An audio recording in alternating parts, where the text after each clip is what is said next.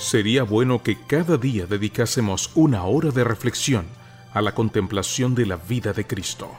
Deberíamos tomarla punto por punto y dejar que la imaginación se posesione de cada escena, especialmente de las finales.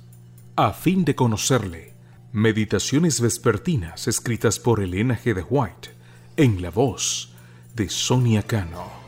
Bienvenidos. 28 de enero. Cristo padeció siendo tentado. La promesa bíblica se encuentra en Hebreos 2.16. Porque ciertamente no socorrió a los ángeles, sino que socorrió a la descendencia de Abraham.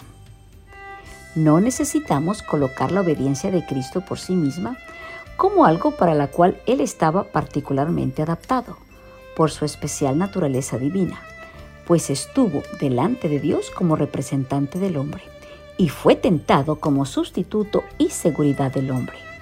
Si Cristo hubiera tenido un poder especial que no pudiera tener el hombre, Satanás se habría aprovechado de este asunto. La obra de Cristo fue arrebatar de las demandas de Satanás su dominio sobre el hombre y podía hacer esto únicamente en la forma en que vino, como hombre, tentado como hombre, obedeciendo como hombre. Ojalá comprendiéramos el significado de las palabras. Cristo padeció siendo tentado.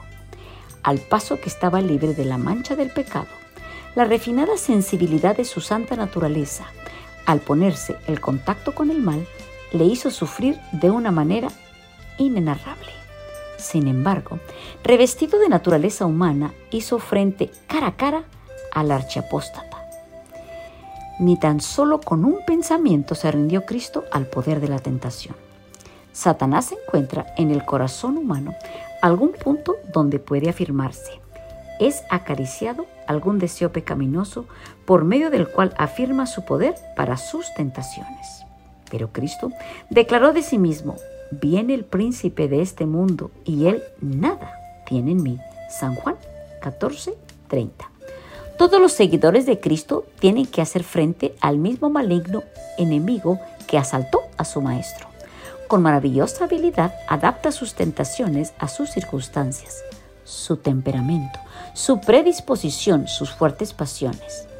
Siempre está cuchicheando el oído de los hijos de los hombres al señalar placeres mundanos ganancias o honores.